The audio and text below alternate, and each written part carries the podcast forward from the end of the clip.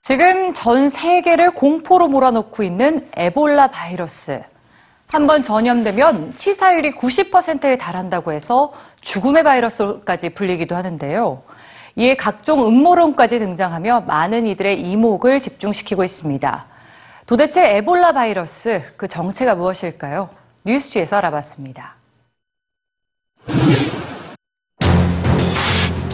유럽 인구의 3분의 1을 죽게 한 흑사병. 18세기 말까지 가장 무서운 병이었던 천연두. 2002년 사스와 2009년 신종 인플루엔자. 이번엔 에볼라입니다. 1976년 수단과 콩고 민주공화국에서 처음 발견된 에볼라 바이러스는 고열과 뇌출혈, 즉 출혈혈을 일으키는 전염병입니다. 콩고 민주공화국 북부에 위치한 에볼라강 인근 마을에서 첫 환자가 발생해 에볼라라는 이름이 붙여졌는데요.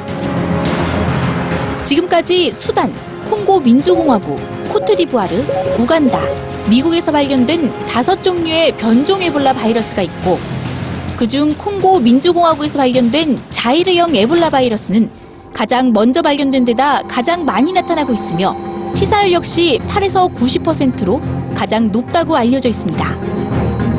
최근 시에라리온과 기니, 라이베리아에서 급격히 확산되며 전 세계를 공포로 몰아넣고 있는 바이러스가 바로 이 자이르형 에볼라 바이러스로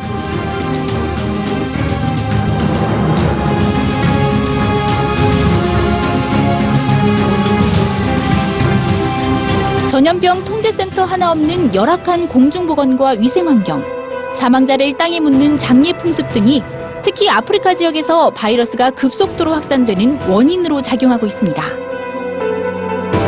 감염자의 체액이나 혈액을 통해 감염된다는 에볼라 바이러스는 인체에 들어오면 내장이나 피부, 혈관 등의 조직을 파괴해 극심한 통증을 주는 것으로 악명이 높은데요.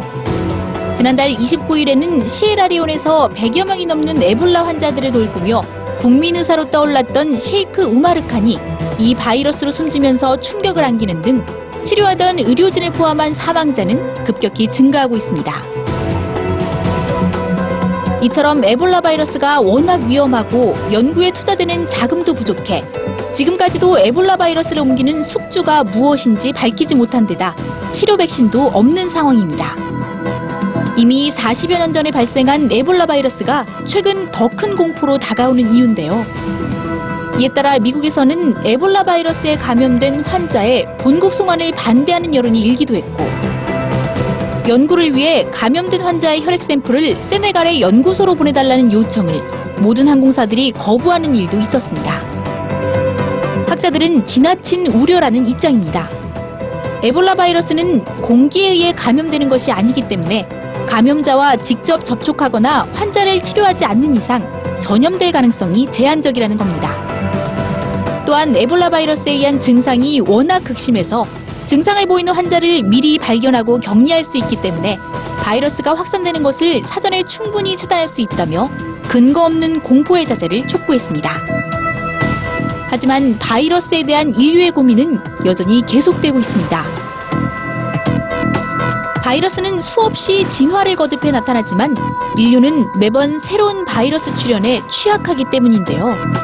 보이지 않는 바이러스와의 싸움, 보다 더 확실한 대책이 필요해 보입니다.